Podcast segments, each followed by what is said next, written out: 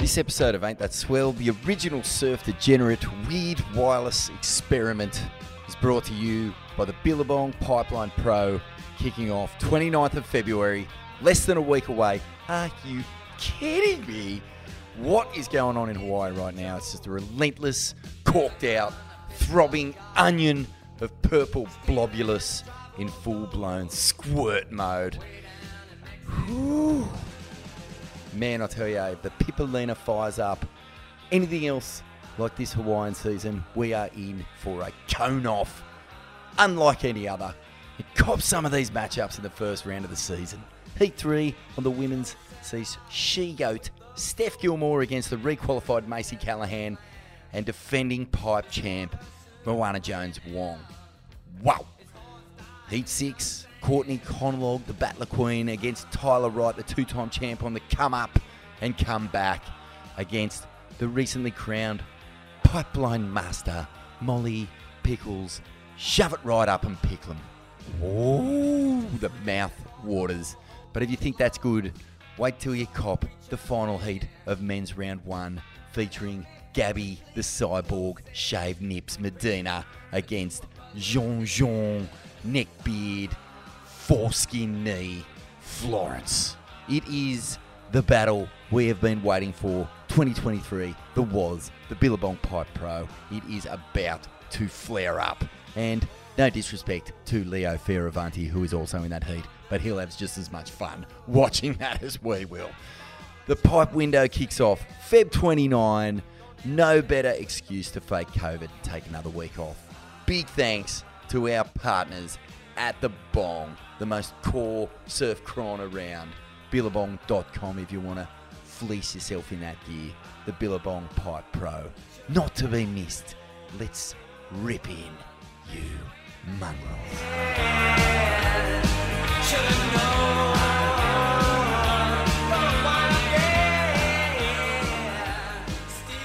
Deadly here. Just wanted to give you a little heads up that this episode was recorded a couple of days before the Eddie. Rest assured, there is going to be plenty of content from that fucked up freak show. Oh, what a day. Day of days, maybe the best Eddie of all time. Probably the best Eddie. Definitely the best Eddie. And uh, we're going to be coming at you hard with it. Stay tuned. For now, back to regular programming. Hey, uh, well, first of all, I'd like to say, and I ASP are gonna find me, because I want to be a part of this fucking dumb wannabe tennis tour. You know, I think they got their his testicles so far up their mouths that this is bullshit. You know. I'm not thinking about that right now. I'm just thinking about having won the world title and, and hopefully trying to win another one someday. You just drop in and just smack the quarterback, drop down, say bah! Well, I'll tell you, Stu, I did travel some humongous ways. Just a paper plane? Oh, surf looks good, Alvin. Not bad. Ain't that swell with Jed and Vaughn. Oh, those guys are back! Get a haircut. Yes, shredheads, waxheads, kooks and barneys. Welcome to Ain't That Swell, the radio show dedicated to cutting fucking sick. I'm your host, the two-time Gold Cone Piece Award-winning surf journalist, Scum Valley's finest himself, the punch-drunk pikey, the Sultan of psilocybin, the maestro of micro-dosing, Smithy. I'm joined here as always by my loyal co-host and friend, frontman of the Goons of Doom, former editor of Surfing World magazine, Tracks magazine, and Waves magazine, Vaughn Rinsed Corn Deadly. G'day, Smithy. Oh, hey. Swell apocalypse, mate. It's mm. gone. Swell Mageddon, finished. We're talking about Swellovation, the book of Swellovations, mate. Mm. This is end of days, Swell fucking craziness. What is going on up there in the Northern Hemisphere? They've just been copping our fucking magic run that we've had for so long, Smiv.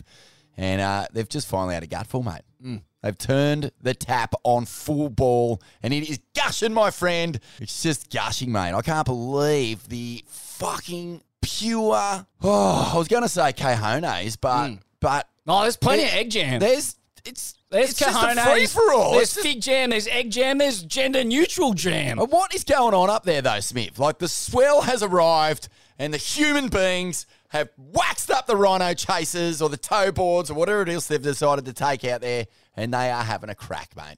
A red hot crack, and you can only wonder what is the next phase of Swellmageddon from here. Some giant meteor descending out of the clouds and landing in the water, and then we're all trying to surf the wave that That's- comes off that thing. That's you know what's going to happen. Greg Long's just going to be paddling into a, a hundred thousand foot rising tide tsunami and just fucking knifing it. That's it. Deep impact is the only way the surf can get bigger, and uh, you you would think that surf lakes would have something to say about that because that's their technology, Mm. the plunger technology.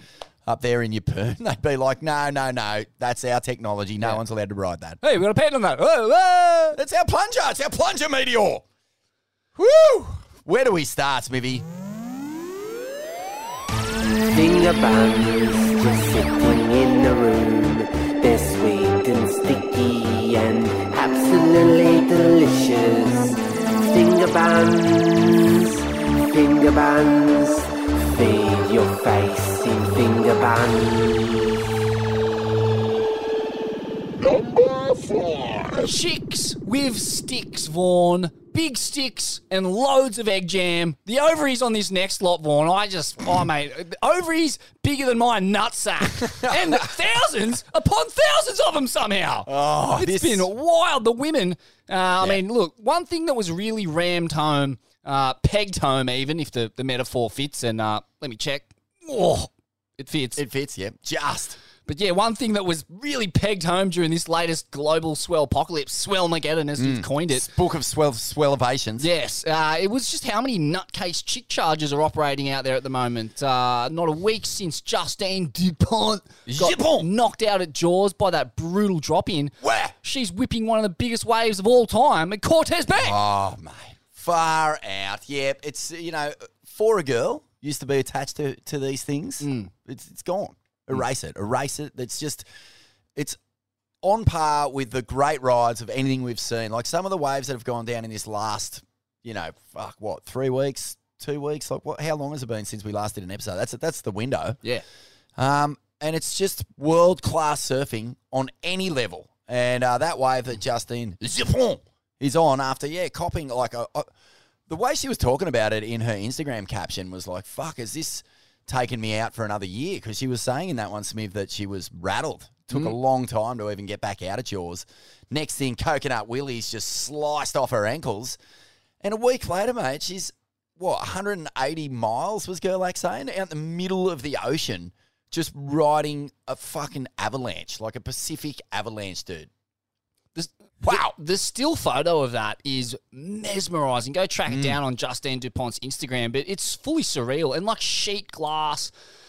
A wave of that magnitude, yeah, you, you just got to drink it in with the synapses. I mean, we're almost entering a realm where it's going to be like, you know, Greg Long paddles that bomb at Todos Santos, Mm. and Justine Dupont's like, not bad for a man.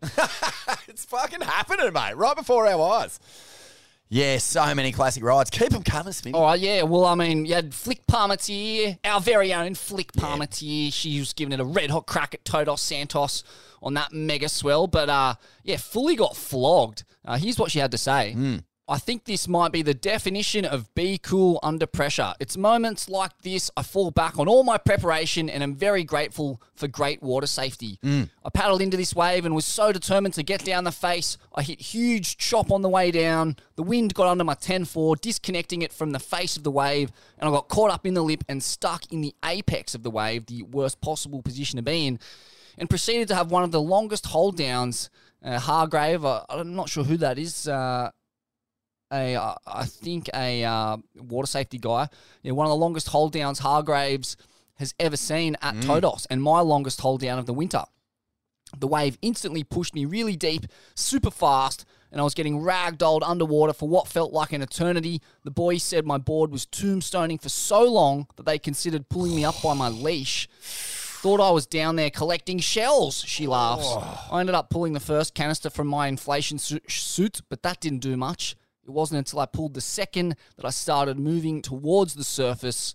A quick regroup in the channel afterwards, but straight back out there for some more Vaughn. a quick regroup in the channel, a couple of teaspoons of egg jam, and just straight back into the slot. Mate, that's the other thing that you've got to consider when you when you're thinking about what these women are doing is like Felicity Palmateer, just a few short years ago, what finished third, I think, in the um, the Jaws uh, women's big wave event, uh, and then a couple of years gone quiet. You know, like lost a major sponsor there, and you know, you kind of think, well, will she keep on the mission? Will she keep challenging? Will she keep looking for these swells and riding it out of pure passion? And that's what comes to the surface, mate. Like when these waves turn up, there are men and women, but like it's so sick to see, as you said, these underground core lords fucking doing it for the love, mate. Like spending the money to get overseas, spending the money on 10, what was it, 10 fours?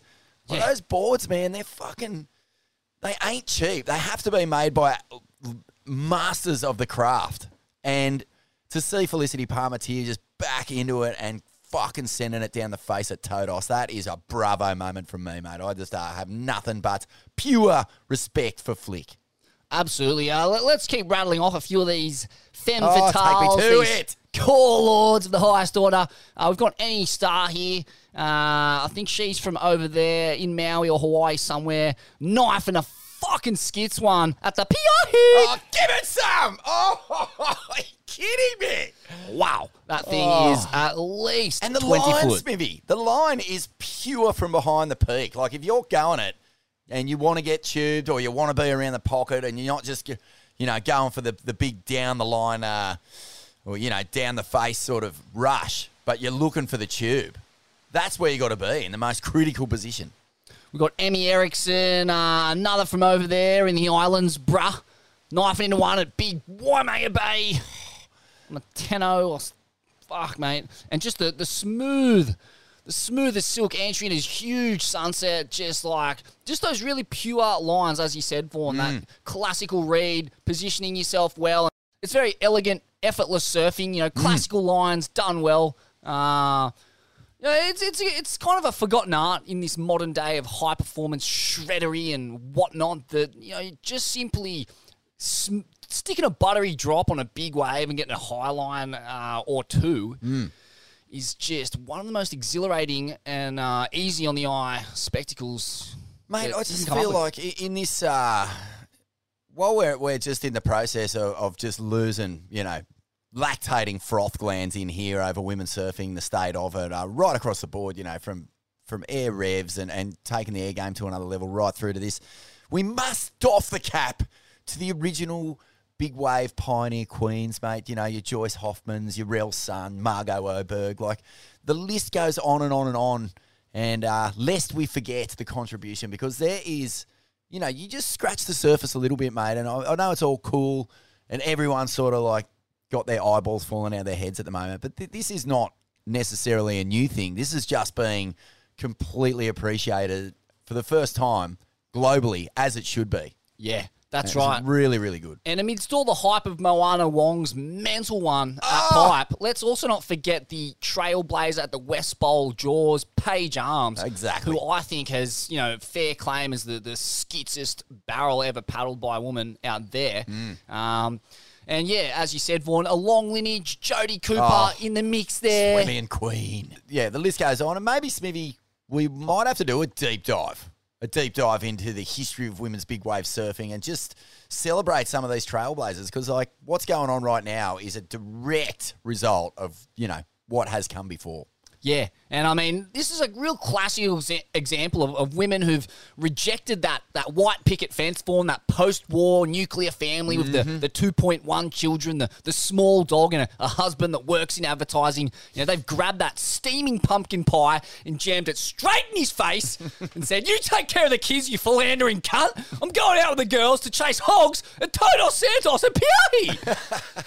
And uh, you know, you just see her slamming the door and jumping in a convertible with the girl gang and steaming off through the pineapple fields, cranking Madonna. Your Layne Beachleys, your Keala Kennellys, your Rochelle Ballards, like, they really uh, had to fight tooth and nail for every single bit of respect. Not just respect, mate, but money. They needed to fucking claw it back a little bit for, for women surfing. And I I think that, you know, uh, there's always been women out there charging, but it's that generation you can thank for, like, bringing the industry back into the fold. Lisa Andersen, of course, as well. But, yeah, with uh, that, that big wave charging and that getting out there and giving it some, that's that's the generation. That's that what I was going to say. Uh, so it's interesting, isn't it? Like women, obviously, uh, very much uh, present in the longboarding scene, particularly up here in the north coast. And I can see a direct parallel between the lines of a longboard and the lines of that these chicks are drawing at, uh, you know, Waimea, Jaws, uh, Pichilemu, and Chile, wherever. Uh, that it seems to be a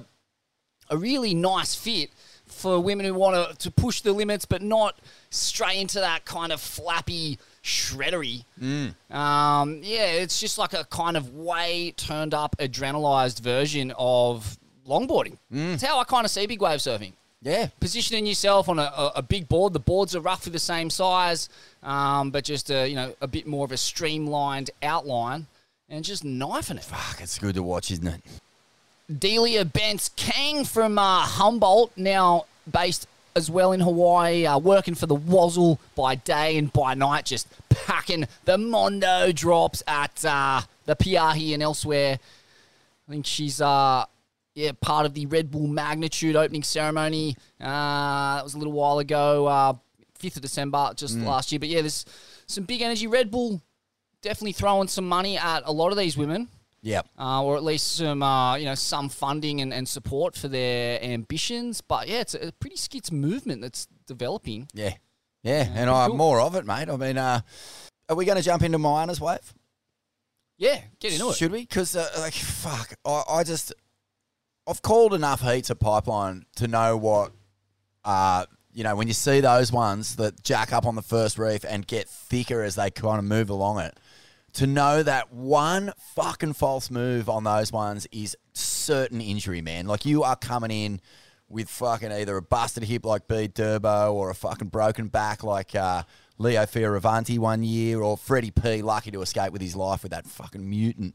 And it just had that, all of that rolled into this thing that was, you know, with that late Arvo light. And I don't know who shot it, but I think it's on the tracks Instagram or Surfline. There's a, there's a bunch of crew have run it now, but the way she reads that wave, man, rolls into it, just sets that line. You're looking into the tube on this one angle, and she is gone. Like, it is, I think, the full coronation of the Queen of Pipeline because she's put in the time out there and she's always been a standout. But this went, you know, like we, we've seen rides like Carissa Moore, we've seen Molly Picklum win an event out there. Like, the all boats are starting to float on the tide, but Moana just made a fucking statement with this thing, man. And it went beyond women surfing. It was just a fucking beast and just read beautifully. God, the, the gods delivered. The queen has been crowned. Oh, I tell you, if she dropped that in a WSL heat, uh, well, she, and she is going to be the wild card at the Pipe Masters. Has to be. But uh, Well, Billabong Pipe, Pipe Pro. Yeah, Excuse me. It's uh, you don't go confused of two, Smithy. You're getting a hot water with the, uh, you know, the uh, the details people. Yep. Well, she's uh, she's been given that wild card, but yeah, you can imagine if she stuffed something like that in a comp, the judges would have just their skin would have melted off, sparks flying out of their eyes, and they just would have been revealed as the robots they are, just just short circuiting RD two RD RD RD two two beep beep. Yeah. But uh, yeah, just how high that thing stands up on the drop, mate. If she blows the drop on that thing, just having the egg jam to commit to something like that, a wave of that magnitude, it, it stands so tall on the drop. It's it's you know, it really got me thinking. You know, it's like in that kind of twelve foot range on the drop. It's so high, and in order to get a fucking eight foot double up tube at pipe, it's basically that's what you're dealing with on the drop is something in that twelve foot kind of plus range. It's fucking giant. I think there's a a photo by uh, C Sachi, who I think is uh Mark Cunningham's daughter potentially. Oh, yeah. the uh, lifeguard and body surfing icon, but. Go have a look at her Instagram. I think that was the, the photo that nailed it for me. Just the sh- it's actually shot a little bit behind uh, as opposed to looking into the pit. There's so many great angles. I think Bielmann had a sick angle of it. Um, it's the photo that's been shot by a thousand people and seen a thousand times all over the world. What a moment for just surfing Oh, in general. Fuck So good, so good, and she must have been really like kicking herself too. I think she really struggled during the shootout on that day. Couldn't really come up with the wave that she wanted. Uh, copped a, I think a really bad wipeout in, her first heat and was almost not going to surf again. And then I don't think she got one in the heat, um, or, or not a not a proper one. And then as soon as it ends, fuck, when the, the broadcast is shut down and she's just doing it for the pure love and thrill of it. She gets the end game cone. Yeah, yeah, bravo. Uh, one for the books, a ride that'll uh, probably go down in history, you know, alongside the Corey Lopez, that first big double up chamber from Chopes, that it- the pre millennium wave. You know, the, it's one of those moments that when you see it, you kind of can't believe it, but then you just get to marinate in it. You know, there's, there's a bunch of them, but. Yeah, that first Corey Lopez tube. I think it was on the, the Oh. 50 years of surfer Yeah, big book. I had or- it on my wall. Oh, Uh, it was- I, I think it was a, that was a that was a toe though, a step off toe, wasn't it? I don't know. I just remember that the actual like the moment. You know what I mean? Because that's changed uh, chope surf and that Yeah. changed everything. It was the, so the west, that Millennium one. Wave was taking that to the next level, but that Corey Lopez one is one of those ones for me. And then yeah, just a fucking moment to just revel in. number four: The backdoor shootout, one of the heaviest surfing spectacles Holy of all shit. time. Uh, a few highlights quickly. I mean, Well, hang on, mate. Bravo to you for that interview with Mason, uh, Logan Dulien, and Mike Ho. Far out. I was there. I was feeling it. The way that Mace breaks down the, s- the spirituality, uh, or the two of you do actually, well, like, needed to, to suc- not just so- surf that wave well, but to survive it. Yeah. Is so potent, man. Like, if you haven't listened to it, just scroll back two eps. I think it's like, was posted last week. Oh, mate, goosebumps and just feeling it, adrenaline. Like I had sweaty armpits and, and tingles in my hands after it, mate. Yeah, and it really got me thinking afterwards too, like about just more and more about that spiritual component of surfing waves of mortal consequence.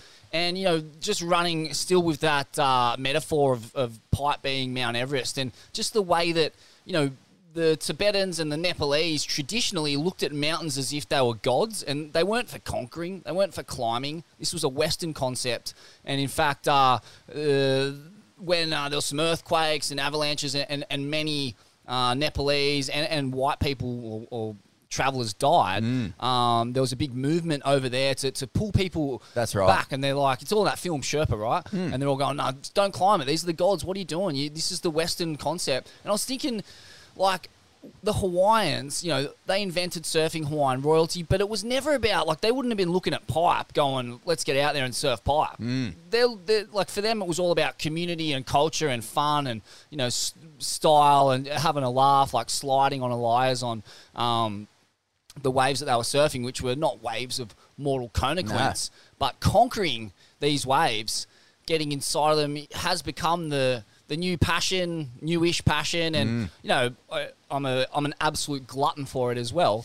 so I'm not saying uh, I'm not saying to stop doing it or that I'm going to stop doing it, but yeah, I don't necessarily know what the, the motivation or intention Whoa. is uh, and, and whether it's a noble one. And if it isn't not a not noble intention, I think fucking the universe just kicks you up the coit. So I think you got to go into those things with your, your eyes wide open and, uh, you know, really not be gluttonous or, or greedy or uh, just doing it for the wrong reasons. That's the point of it, fucked. isn't it? Because I mean, what you're doing essentially is connecting to the most pure form of power that you can tap into. Other than fucking gravity, maybe like you can get out there and you can experience this moment with nothing but a thin slice of fucking you know fiberglass under your feet, and be in the middle of the most tumultuous, chaotic, fucking nuclear moment.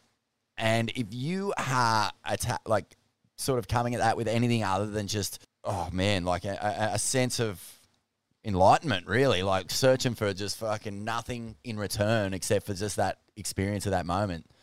Oh, I don't know. I don't know if you can take ego into those things, but then you've almost got to have it just to have the fucking figs to turn around and paddle for one of them. Yeah, but Oh, I reckon there's you're so right. much sway back and forth of what it takes to, to get to a point to even surf a wave like that. Yeah, and if you're not lined up, if it's not all in check, Mm. you know, you could die because it only takes one blown wave in that kind of range to kill you. And it was interesting to note that the guys who were all injured the worst were the full Hawaiian, like core guys, your, your Kempers, Makua, uh, Kalar. The two big wave world champions there, dude. Yeah, and I guess like my point is that you know they would have been feeling probably the most pressure out of everyone to send it. It's their event. It's on home soil. Uh, you know, Makua is the the heir to the Da Hui throne, Mm. and I just wonder whether that that pressure uh, to, to kind of to go and, and, send it is is ultimately this what, is what this is my resulted in point. the injuries. My point exactly, mate. Because nobody respects that power more than those guys. Like they,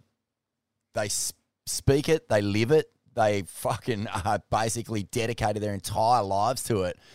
But even they have to be prone to that feeling of expectation, that little bit of ego climbing, like crawling into their game on the day, and exactly what you said, like making sure that that world titles that they won and uh, being the heir to the throne, all that stuff is part of their, I don't know, like showcase uh, when they paddle out. Whereas you kind of just, you've, you've got to be so purely in the moment. Like, look at the goat. Like, I mean, he's got nothing to prove, paddles out, starts ripping into him with no hands, like impossible sections. Probably one of the best rides at pipe from that whole comp, just for pure artistry and skill. Mm. And but not the biggest wave. Interestingly, big- you know, no, like which, no, which, which is but.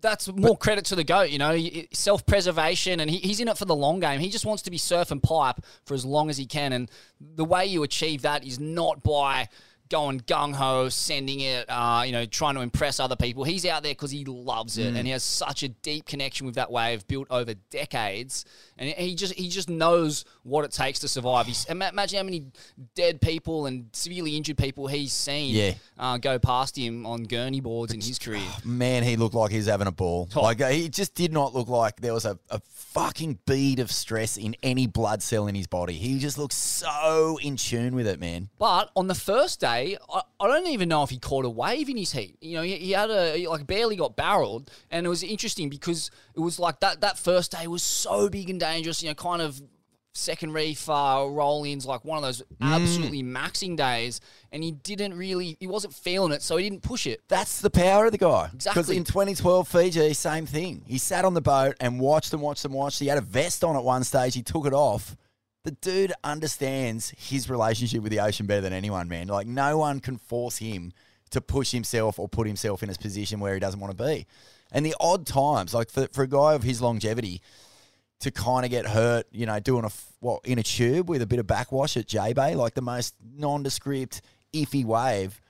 And of course, it makes sense because his head was somewhere else, and he wanted to, you know, fucking win, or he'd been on a losing streak, or whatever, Forcing it. whatever. Yeah, had had sort of crawled its way into his fucking psyche, brought him undone, and uh, it happens to the best of them. But full respect to anyone who surfed in this event. I mean, holy shit, Smithy. I want Wow. to doff the gaff. It's very important for me to to, to go, doff the gaff on to uh, Team Japan. Uh, the Matsunaga brothers, Kenshin, who was the natural footer in the blue helmet, and uh, Daiki, the Hmm. goofy footer.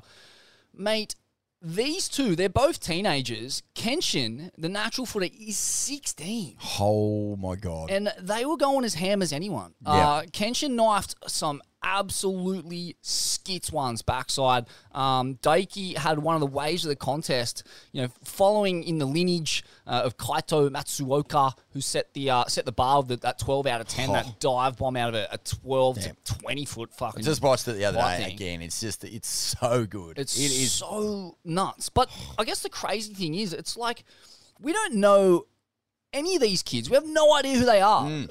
Like they're complete, they're complete unknowns. And uh, as far as I know, they don't have waves even remotely like Pipeline in Japan. Mm. So how is this possible? How are they? Crawling out of complete obscurity into a situation like this and having the dexterity and the courage and the skill to, to do this. It's 16 Mm. blew my mind. I just couldn't fathom it. I don't have an answer for you, Smithy. All I can say is uh, it's it's a bit like just opening your eyes uh, a little wider and seeing uh, the bigger picture rather than sort of, I guess, the surf stars and, and those narratives that we tend to sort of focus on because they they've been there for a while. Like I mean, all the way back to Wakita Bowl, you've had Japanese surfers going to Hawaii and dominating. I mean, fuck, there's no Jamie O'Brien bowl out at Pipeline. There's just this random fucking Japanese dude who dedicated his entire life to surfing this section of the reef that no one wanted a bar off. Yeah, and if you want to listen to the, the full story of uh, Tayuka Wakita, you can tap into the greatest stories never told, the Wakita episode, because I'm pretty sure I'm the only journalist who's ever bothered to interview him. I found him down there at Garrett McNamara's surf store selling grip pads and fucking uh, soft tops to kooks. Hey, let's just whack it up again. Yeah, let's give it another listen. But um, What an icon. Well, but th- this is like probably what's a bit maddening for for you know the women who were the trailblazers, the Japanese who were the trailblazers, the Peruvians who have fucking gone over there for years. Everyone's like going, "Wow, look at this! These people are freaks." But it's been a long journey to get to this point. point, and those guys have heroes that they can look up to, and who aren't just you know your standard Tom Carrolls and your Rockies and your Derek Hos and uh, whoever it is. Like they've got their hometown guys who have fucking gone over there and put it over the ledge, just like every home beach does. So Yeah. maybe it's just that you know these sorts of events now can help shine a bit of light on those great unknowns. Well, it's the only light that gets shone on Japanese surfing. Mm. They're, they're a complete unknown as a surfing nation, which is a shame. And I, I don't know how we kind of elevate them and their stories more into the, the spotlight, but I feel like they need to be because that was just one of the, greatest pipeline performances I've ever seen. Uh, all things considered, the age, the the lack of preparation, uh, and, and access to waves like that. Fuck, it blew my mind. Number three. Todos Santos goes thermonuclear with Greg Long paddling one of the biggest waves ever out there, probably the biggest. Uh, you know, a former big wave world champ, but still one of the real unsung heroes. I feel like of world surfing. Uh, you know, in the category that matters most, cones of mortal cone- consequence and gonad shriveling bomb drops. He's an apex predator. Uh, he's you know also like I've had the, the, the chance to chat with him, interview him a few times over the years. A very like calm, softly spoken, measured guy. Very generous with his advice, as we saw with uh, Justine Dupont Mhm. uh, and, and and many others. You know, he's, he's an open book to anyone who asks. Um, but yeah, just absolutely frothing to see him get the one at uh, Todos, which is a- joint that he would have spent so much time at over the years, being a California. Todos, mate, far out. She's back, eh? Funny how these waves go out of style for a little bit, and all of a sudden, Greg Long turns up there and rides a a wave that. Well, hang on a minute. Did Brad Gerlach? He got a, uh, or was that Ghost Trees? I can't remember. Like we, uh, Kerr won the biggest wave in the world one year. I'm pretty sure, and Taylor Knox won fifty grand or fifty five thousand dollars at Todos on. Remember that the No Fear Global Challenge to ride the biggest ever wave? Uh, it was long, long time ago. It has to be around about oh, 2000, I'd say. Uh, so yeah, it's it's got massive history. Todos, of course, the great Matt George perished out there in, in God's hands. Mm, yes, uh, Mickey was that his name in that film? Yeah, you know that'd have to be the, the, the top accolade of Todos Santos, Oh, the, yeah. the number one uh, most memorable moment in the Just history in of that, wave. That transition between toe and paddle, and and Matt George paddled and got There caught was inside. Matt George sitting in the boat with his linen on and his uh, beaded necklace. Yeah, just to see his dome and the American flag sinking for the last time beneath the surface of the water into oblivion. What a moment. What a film. Didn't get it just desserts, did it, Vaughan, in God's hands? Jeez, I mean, uh, you just wonder what these so-called critics are on, what they're, what, what Kool-Aid they're sipping from. I just can't Shit believe for brains, all of them. It, I can't believe it hasn't sort of entered that realm of so bad it's so good now. Like it just is I it just so bad it's so bad? It, it well, that's the problem with the earnest ones, isn't it? There, there's no irony there. So you know, Mm. North Shore, it was it was it was flagrantly colourful and zany and super cheesed out. Yeah. So it became uh, comical and ironic at some point. But uh, Well, it's hard to Hollywood find a films. shred of irony. Is, is yeah, you know, like hands. Surfs Up, uh, Point Break.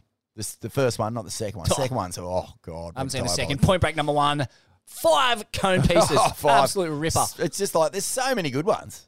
But in God's hands doesn't even get a mention. It's like a blight that's so dark on surfing's history, Mm. no one even brings it up. Let's cop a little blast from it, eh? Shall we? I'm coming to Hawaii this winter. I'm going to paddle into one of those 40 footers with my bare hands. It's too big. For one man, it is the pursuit of becoming a legend. You don't think I know what I'm doing? I was number two in the world. For another, it is the pursuit of something deep within. I've never tried to prove anything to anyone in my whole life.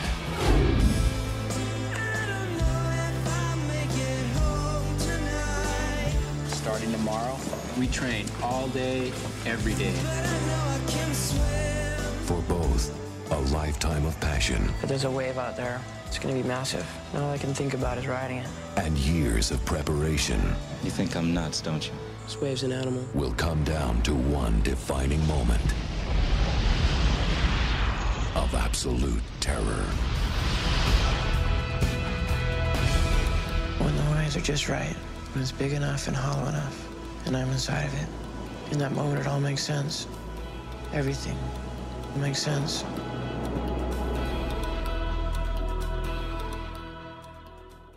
Number two. The great bloodbath of 23. Holy smokes, Fawn. Swellmageddon, Swellvelation.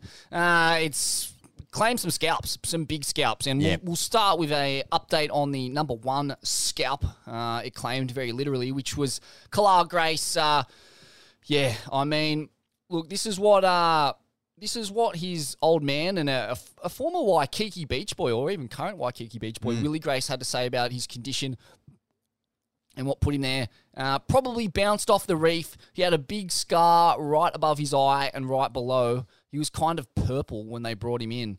And uh, I believe they actually had to resuscitate him on the sand. One of the craziest things about the injury and how serious it got was how quick it got serious. You know, the Water Patrol was on him within, I don't know, it seemed like 30 seconds they had him had him up. Uh, I was watching it live, and still he was in a potentially fatal situation.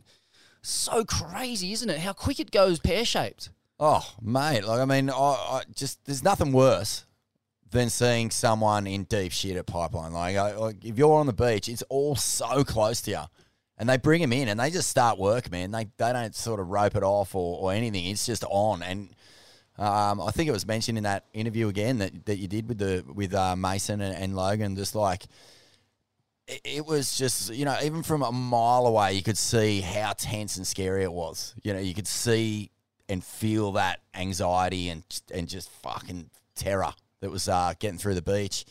How much water they pumped out of him as well. I mean, your body without consciousness, it must just fucking act like a big drain. Yeah, the water just siphons into you so fast, and uh, oh man, that was scary. And even when um, I think uh, I, you were the first person who texted me.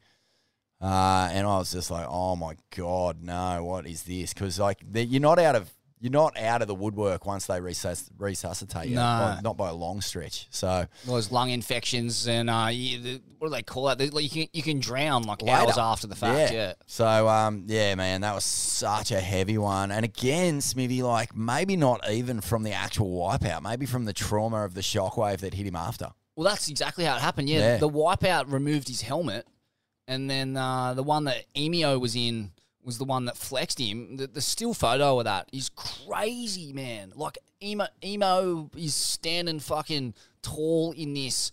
They look start to look like weird glass sculptures when they're in that Mm. ten to twelve foot double up range. The lip gets like a this second. You know, it's that kind of. It starts to look like ice Yeah. Because that's how deadly it is. It's literally got the the weight and force of a giant block of ice coming down and land on your head, and you can only imagine what Kala was looking at at that point, just looking up at this thing. And there's something about being absolutely at surface level with the water mm. and looking up at a wave like that, where it, it accentuates the heaviness of the situation. The poor bugger, mate, must have just seen his life flash before his eyes in, in that moment, and it just lit him up. And the, I guess the craziest thing about it was the timing. Like Makua, I think had just gotten injured, uh, blown his his ACL out, He- and then so the water patrol would have been super stretched. I guess like they're, uh, I'm guessing like you know just like even mentally like fuck, they've just had to kind of had their eyes on one guy who was injured, and then straight away there's another injury. And in fact, uh, Imeo did his back in that same way. Oh, wow, yeah. So like it was absolute carnage. The thing, uh, just to, exp- I just can't believe that with all the technology and all the eyes on the water and all the readiness for an injury like that, we still can't get to someone and save them necessarily. Mm. Like no matter how quick we act, it's it's it doesn't matter. Mate, but we have. But still, Yeah. you you, you kind of got an idea of like doesn't matter what we do. You can still die in front of everyone that quickly. It's a pipe. yeah, that that's actually crazy to consider, but far out, man. You're you're playing your your playground, like the the environment that you're trying to deal with is so fucked up. Like, get a ski into that person in that situation in that zone.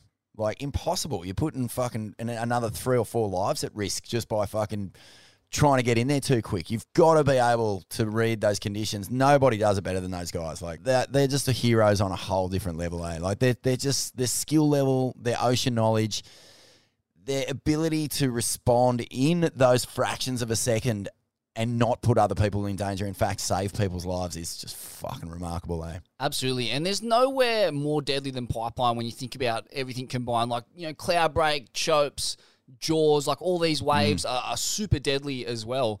But pipe, you know, ironically, it's so close to the shore, but the amount of reverberation and wash and just like chaos in that lineup, it's not this kind of uh, those out to sea waves, bombies, atolls. There's actually, you know, there's usually like a, a deep stretch on the other Mm. side of the shallow part of reef, or you know, just that bit of extra space from the shoreline seems to uh, enable like some calmer water after the initial. I say calm as you know comparatively calm Mm. water after the initial explosion that en- enables people to get a, an eye on who, who's injured and get in there quick and scoop them. But Mm. pipes just fucking chaos. There's just water and sand exploding everywhere. Bits of wash coming at you from every direction. These guys are zipping around on jet skis, like you know, tons of equipment, fucking whipping around, Mm. looking for a tiny head in the foam. It's it's crazy. Yeah. shit, Oh yeah, mate. it's it's, insane. crazy. It is so insane. I fuck. It's just I, I can't even imagine how you paddle out after you've either played witness to that, or you know you've seen a friend get hurt, or you, they just whipped off the beach and you're just left in this sort of vacant space, and the show must go on. Yeah, it was Fucking it was weird, eerie after that. No Weird. one no one really knew what to do or, or how to behave, or to, Mm. whether to keep surfing or not. Um, and crazy too that I think it was just a heat before that that Kenshin uh, Matsunaga had his helmet ripped off in a wipeout, Mm. and then straight away Kala loses his helmet. Like I've never seen one person lose a helmet ever before. It's Mm. happened twice in two heats. It was kind of like felt like we were just being warned, you know, like like it was like the the gods were angry and they're like, yeah, like you guys are you're pushing the limits here, and uh, you know we're gonna take Makua, and we're gonna show you what's possible with Kenshin, and Mm. then fucking this freakish act of God with Kala or Yeah. act of whatever you want to call it. You know, the fact that his helmet was ripped off, and that's what led to the injury, basically, uh, is f- so bizarre. Mm. Anyway, Heavy one. Uh, I believe there's a GoFundMe for Kala too. If you want to jump on Instagram on the the Hui Insta page, Smithy, you can um, help make a donation to sort out some medical fees. And uh, just a couple of other injury updates from that same swell. Uh, Nate Florence over at Jaws broke his back. Whoa. Uh, I don't think it's a serious fracture in, in terms of what's possible in, in that area. But uh, yeah, here's what he had to say about it. I got picked up and I fell through the barrel. I fell a lot longer than I thought. After the initial impact, I got sucked up and fell again. As I was falling, I was pulling my vest. I just fell a lot farther th- than I thought, and my body was in a weird position. I just slammed on my back on the bottom of the barrel, which is just hard water. Right when I slammed, I just felt kind of a snap in my lower back, right on my spine. Uh, and that's to go with Billy Kemper, who suffered a concussion, broken jaw, and hip injury after getting compressed. by Onto the- his board? Is that what they're saying? Th- That's like a, you know, when you hear of those injuries where they talk about it as if it could have been a car crash or just Mm. like something that's actually beyond an act of nature when Mm. it's like heavy machinery falling on you. That's kind of what it sounds like, eh? Getting compressed into your board to the point that your broken face, your jaw. Yeah, your face has somehow smashed your board. Like, you, what's he done? Like the splits almost. Your back's just been fully compressed and face just into the board, knocking him out and. Mate, like, when, when your board hits you in the head, it's such a. Like, it doesn't matter how soft or hard it is. It is a fucking not a good feeling. So to be compressed to the point that your jaw snaps, yuck. No Yeah. thanks. Um, yeah, that's uh, that was just such a beast swell, man. Holy smokes, that is heavy. Uh, we're at the Usher Cup the other night too, and I was having a, a yarn with a couple kids from Maui who are out here to compete. And I just couldn't believe it. They were 14 and 16 respectively. Couple brothers. I think they're pretty well known over in the islands, bruh. But these kids were already paddling jaws. Mm. And when the wind come up, they'd go out and tow it. And I was just completely shocked. Like at 14 years They old, they looked like nothing, did they? They looked like a couple of just little string beans. class- classical, classical little groms. Yeah. out there just whipping the nine O's and ten O's around and paddling it. Interesting to note too, Nate breaking his back, uh, not by hitting reef or his board, just water. Oh, I was going to say that. That's like far out. You know you're in another realm when you you don't even need limestone to snap your bones. I'm guessing that just that amount of volume, that volume of water just pulling taut and, and, and coiling and, and tubing just creates the skittiest tension Mm. that's like concrete on the bottom there, which is kind of hard to fathom. Like, I, you know, everyone's slapped their face on a on a heavy one in the six to eight foot range, but uh, I'm guessing it's probably feels something like that multiplied by fifty. It's going to hurt. Remember jumping off uh, the bridge at Ocean Shores at low tide once? Just a bit too low. Mm. Not a big bridge, but man, oh man, the sack whack when I hit the water was brutal, Smithy. That's one injury we haven't really dived deep on in, in these swells too. You know, they're not all diabolically life threatening. No. Sometimes you just hit the water at the wrong angle, and that concrete feels like a good old military boot straight up the cag hole. Yeah, that's right. You're just coughing up your nuts like a couple of Mentos and uh, trying to swallow them back again. Oh, Jesus. Oh. Oh, the sack whack. My most loathsome sack whack is the slow burn one. You know those ones? Mm. Someone walks past you on to get their morning coffee and might accidentally just sort of whack you with their pinky finger as they walk past. Then all of a sudden, you're about three seconds later, you're just like, whoa, it's like blue balls from week before you lose your virginity. Number one. Born, it's nearly pipe master time. The Wazzle World Tour season is only a few sleeps away from a possible start. Here we go. So uh, start polishing off that bamboo schooner swellions and get all your heads nice and dried out because the best free show on earth is about to kick off. The Pipe Masters begins in just over a week. And uh, having a look at some of the form runners. I hate to pull you up here, Smithy. Billabong Pipe Pro. Right. Yeah. What's going on with the Well, the Pipe Masters naming is rights? owned by Vans. They own the naming rights to it. Mm. And Billabong uh, have the uh, permit to run the CT event at Pipeline. Jesus. Two different things. Vans, uh, as you saw, ran the Pi- Pipe Masters in some pretty dodgy, all the, albeit, you know, life-threatening fucking classic December fucking junk. Uh, Molly Picklum and Ballaram winning that one. So they're the Pipe Masters. I don't, that doesn't, Billabong- sit, doesn't sit well with me, Vaughan. Something is amiss, Well, but I mean, unless you've beaten John John Florence, unless you've beaten the best in the world at Pipeline, I don't think you can call yourself a Pipeline ah, master. Oh, look, I mean, that, that's how it's kind of been sold to me over decades. This is the debate. This is what's going on. I mean, are you a pipe master if you beat 44 guys, 32 of who don't really give a fuck about pipe? Or are you a pipe master if you beat not Kelly Slater, not John John, but everyone else who actually loves the waves and puts in all the time out there that they can possibly can? Mm. It's probably like a mix of both, really, if, if you want to call yourself the pipe master. But um, on you know, the non pedantic side of things, fuck, I'm pumped for this, man. If they get a day like the backdoor shootout, oh, like what a monstrous question mark that throws at your Filipe's, you know, your, uh, oh, fuck, who else can I throw under the bus here? Anyone? All of them, really. All of them. Maxime Huscenot. Well, I mean, Goat, John John, probably Gabby. Like, you know they're going to fucking send it. Uh, we've probably got a few Aussie battlers who you know will send it.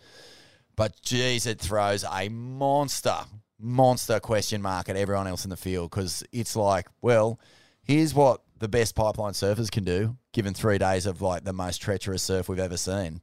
What are you going to do as one of the best surfers in the world? Well, exactly. And that artificial pressure, the pressure to send it if you're not comfortable, that's when you get hurt. And we've seen it. We've beat in the past, you know, on a fucking eight foot morning sick early heat one has just yeah, shattered his pelvis. You know, a guy from North Straddie and the, the points up here, probably not the most comfortable in slabbing a psycho pipe. Mm. So, yeah, I just hope everyone uh, kind of really sets some firm intentions and uh, really has a, a strong think about how they're going to approach this Mm. because, uh, mate, yeah, sure, you, you, you could do yourself proud by quote unquote sending it, but it may also rub you out for the rest of your World to a season slash career. That pretty Mm. much ended Bede's career. Yeah, and the, the other thing to consider here, Smithy, is that um, you know the the women on the CT uh, in the last two years have, have really made a lot of inroads. We're starting to see, see a few new names turn up and and understand and have a good relationship with Pipeline. But I mean, anything like that backdoor shootout and Moana Jones just goes straight to the top of the pecking order where she belongs. Where does everyone else fall in after what they've seen her do in the last, you know, week? It's scary. It's a Mm. scary thought. Yeah, and just a, a few um, bits of kind of early form uh, form reports on the, the top dogs. Filipe Toledo, he's put out some content uh, on Instagram recently. He's in the gym, Vaughn. He's throwing hands. He's, he's doing his new school calisthenics, looking sharp, looking motivated, uh, looking like he's well and truly kicked that Chinese baby formula addiction, uh, which is basically just fentanyl, isn't it? Mm. So he's looking great. Uh, I, I think Filipe's going to have his work cut out for him this year. I, I just feel like, uh, you know, same way that, you know, you, you have a rookie come on and they blow up and then the next year the judges are like, meh, you know, uh, that, that can crucify them. Filipe's got his world title, but you know that the WSL don't like, you know, the criticism of him being a world champion without the Kona Quince, you know, sticker on the back of his car. So uh, I feel like he'll get punished even in smaller waves. You know, whether they it's subliminal or not, it's just just a theory. But I just don't see them, you know, celebrating that sort of surfing without some sort of showcase moment in at Chopes pipeline. mm. And the You know, real somewhere crazy. The real weakness in his surfing appears to be just backside tube riding in orbs of mortal conequence. Mm. Um, and you got like a seven at Chopes or whatever, but got absolutely lapped by the goat and, and the hog dog. And I can't ever remember seeing him even really go left at pipe. I've seen him get a couple of sick ones at backdoor, front side, which is a you know, let's be real, it's a, it's a fucking perfect right. It's Mm. a, one of the most uh, amazing and doable waves, especially for a, a surfer of, of that level. Mm. But don't you think? Like, I mean, everyone is saying, well, it's- as long as uh, Trestles is is the final showdown location, uh, it's Filipe's to lose, which Mm. is pretty true. It's his home wave now. It's uh, he's got the run on the board. He's got the, the trophy on the mantle. I just can't see him going. Oh, that's a good thing for surfing if you know he if he doesn't step up and then he gets there and wins again. Mm, yeah, Not with a pure, like, a p- really healthy field. Not with John, John, Gabby, and everyone at peak fitness and wanting it. Yeah, no, it's a good point. Ping him early, you reckon? The judges him early. dock him early, get him out of the race. Oh, it's going to be so interesting to see what he does at Pipeline if it's big. Always is. Any sign of the the fem goat Vaughan, the Merbar massive Steph Gilmore, as she sets out on her bid to pull the rug from under old man Slater? Man, And, hasn't uh, she been quiet? Yeah. She has been a bit quiet. I don't know. Well, well she's been in California. Is she home? I don't even know, mate. I saw. I mean, there was the Jack Coleman, uh, Ryan Burch section uh, in Mexico. Mexico. Natural high. Natural high, and then um, not much from the goat. Wonder if she's hit the gym. You reckon she's Mm. coming out going, hang on a minute. Another Rip Curl WSL finals at Trestles. Smells good. Come on, Steffi, regain what is rightfully ours, the title of undisputed goat Vaughan. More energy.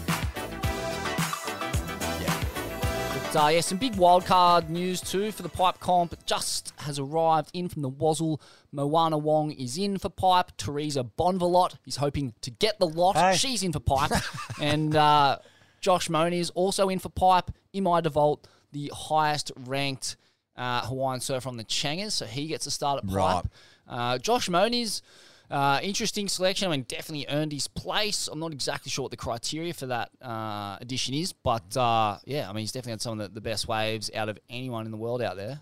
Wow. Yeah. Don't know how the wild cards work. I've never been able to really figure it out, and the mystery continues. But I know Moana is uh, Moana's a, a definite startup as the defending champ, uh, the form surfer for the last three years at the wave. Definitely should be surfing against the world's best out there. What do you got? Here's what the Wazzle had to say about the selection process regarding Moana. After getting the call up as an event wild card in 22, Moana didn't disappoint. She went on to win the event in convincing fashion, becoming yeah. So they don't really explain the decision there. Uh, Josh Moniz, an impressive performance from Josh Moniz saw him earn a spot into the event in 2021 by winning the trials at an absolutely pumping pipeline. Now he'll get another shot, yet no explanation. So I guess that's a looks to be like Billabong maybe leaning on uh, the establishment to get Josh in. Teresa Bonvalot, an excellent season perf- long performance from Teresa. Saw her miss championship tour qualification by only one spot. Um, as the season long injury replacement surfer, she will replace Johanne Defay in the draw, who was out due to injury. And uh, Imai, as I said, the highest ranked Hawaiian surfer on the Changas. So he's in. Interesting, isn't it? I mean, I'm I'm all for Josh being in. I love watching the Moniz brothers uh, and represent the family over there at Pipe. But um, yeah, who's the Aussie who was the uh, next in line? Is that not because I think didn't Morgs or uh, Dylan or someone finished uh, yeah, 11th? Chippo, Wilcox, they were all right around the button. So yeah, not too sure. Hmm. Anyway, uh, it's not been a happy hunting ground getting uh, access into some of these Triple Crown and, and Pipe Master events for Australians over Nah. the years. There's been a lot of people crying foul over the somewhat arbitrary selection process for these events, and it continues. Yeah. But uh, just some other news on the top dogs. Medina has just landed at Pipe, and he's already packing some filthy orbs. He's flaring, he's frothing, he's paying his homage to the, the tiki gods, the pipe gods. He's uh, fully frothing to be there. Girthy Medina, he's back. He's back. He's got the muscle. Uh, he's had his uh, time off. He's had his time to, uh, you know, reflect upon bad decisions with romance and, uh, you know, the Brazilian World Cup loss and a few other bits and pieces. Surely you would fucking be so fueled after a couple of years off, after like watching your friends compete in World Cup and just the competitiveness of it all and the hype that goes into it. Like as a as a top line athlete who has achieved something that only a handful of humans have in surfing, at least that's three world titles. Surely that fucking fire is just lit. Mm. Oh, it's lit all right. I mean, he'd be hard pressed watching Toledo take out a world title. You know, you know he's just there watching on the telly going, Toledo, he's a dog. he's a dog. Are you kidding me? You're giving fucking world titles to any cunt now. Toledo? Are you kidding me? Ah! And uh, that was the last thing that they heard from him before he disappeared in the into the Amazon for a uh, you know his annual seasonal purge, Mm. double-ended purge. Uh, the consumption of mystical brews, Love it. and peptides and acai berries is what followed. And uh, next minute he shows up looking jacked, pineal gland gland throbbing, spirit molecule at full vi- vibration. I think he's gonna be hard to beat, Vaughn. It's going to be, yeah, I I think Medina has to be favourite for the world title, really. Like, I mean, um, Filipe's going to have all that pressure. Back to back is nearly impossible to do. John John, the last guy to do it? Yeah, I think so. Yeah, I just, uh, it's going to be a real tough one. Uh, this year, as we've said before, Smithy, fuck, it's exciting, man. They're just, everyone is primed. Like, everyone's fit. And there's that little hint of generational sort of, you know, challenge coming up from your, your, your guys who won events last year, Griff, Kanoa, uh, Jackie Robbo, of course, and Ethan. And um, yeah, that top brass, that that Filipe, Italo, John John, and Gabby foursome is uh, under real threat. Mm. Under threat from the Australian Onion it is, as it lands in Hawaii, Vaughan. Come on, the Onion. Saw some footage of O'Leary Zebra and Callum Robbo. Uh, they're shacked up together on the Seven Mile Miracle. Saw them shopping at Foodland on Instagram. Classic. And, uh, some interesting selections. in Yeah, what did they buy? Well, yeah, mostly uh, boxes of Kleenex and coconut oil. I mean, we know it's it's, it's hard going when you're in a long term relationship, being on the road like that, and the rest of it was just just red meat. Uh, just red meat and uh, just Paleo. Kleenex. Yeah, but basically paleo. They just uh, I don't even think they're bothering to cook it. Mm. It's fucking tearing it straight off the bone. Yeah, they they actually don't even put it on a separate plate. They just put it on one plate, get on either end, and just start chewing away and having a bit of a tug of war. So uh, yeah, pretty excited to see these two young bulls go hammer and tong on themselves and then at pipeline. What about Jacko Baker? Is he over there yet? Wacko Jacko Baker. Haven't uh haven't yeah, no, he is. I saw him tucking into a couple of backdoor orbs the other day on the gram. Wonderful. He's psyching up. He's uh managing to wrangle a couple off the pack at the back door. Go on, Jacko. Magic Go on, up mate. him, Jacko. More energy. More energy. One energy. Under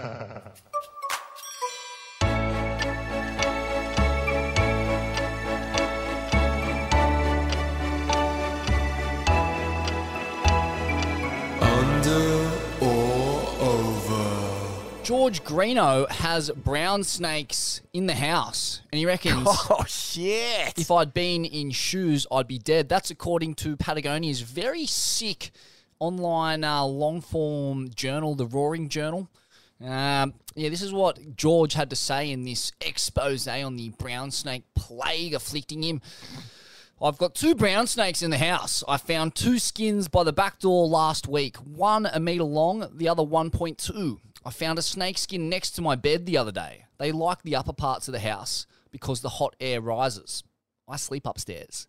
They're there, but you never see them. You go into the bathroom at 7am to piss or 9am to brush your teeth, and there's a snake skin that wasn't there the night before.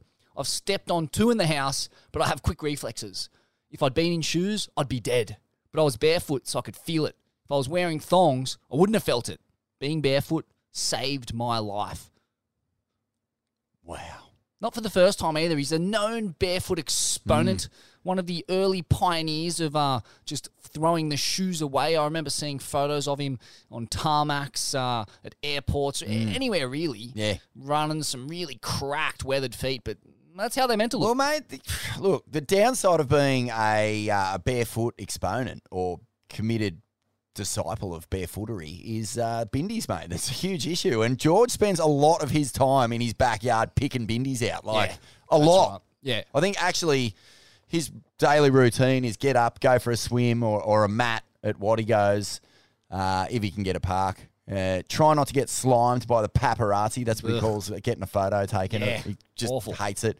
If you try to run tape or do an interview with him, st- st- stop trying to slime me, man. He, he gets all fucking eggy about Yeah, it. fair enough. Uh, but then he gets home, uh, he has a cup of tea, he takes that cup of tea and his phone out to the uh, to the yard, and he'll call up Sean Doherty from Surfing World magazine, pick bindies, and just let fly with all these theories about brown snakes, life, uh, bare feet, Yeah. uh, doing bottom turns, the length of the Caloundra Theatre, uh, surfing Black Rock on a 25 foot swell on his windsurfer. Just epic stories. Uh, out they come. But unfortunately, he's just not immune to the burr of bindies in his bare feet. Has it saved his life? Mm, what would you prefer? Like death by brown snake or, or just relentless bindies going in your feet? Oh, yeah, and it's not just bindies he's picking out. I mean, getting around Byron Bay, world famous these days. He's picking syringes out. He's picking fucking glass Barbies out of there. He's, you know, he's picking the like just weird blood-soaked condoms and just squishy uh, frittatas, vegan frittatas. You know, it's, it's awful. Oh. You need some Doc Martens to get around Byron these days. The effluent and just the wastage of the rich. It's like turning into the Philippines What's out there. What is what does he make of the way that Byron's changed? You do get a lot of whinges, a lot of whinges in Byron. It's changed, it's changed. The problem is a lot of those whinges moved here about three years ago, mate. Anyway, Classical. well, Yeah, it all that's, comes that's a really good content, though, isn't it? Getting into George's house, finding out about his uh, his black snake, uh, brown snake plague. If you get bitten by a brown snake, you're dead. Mm. If you get bitten by a black snake, you wish you were dead because they're real painful. Yeah. apparently, like the, the toxin is just fucking agony. Yeah. Uh, Nah, the black snakes seem to piss off if you get near them or you startle them. They'll, they'll do a runner. Uh, unless you corner them, then they go fucking turbo.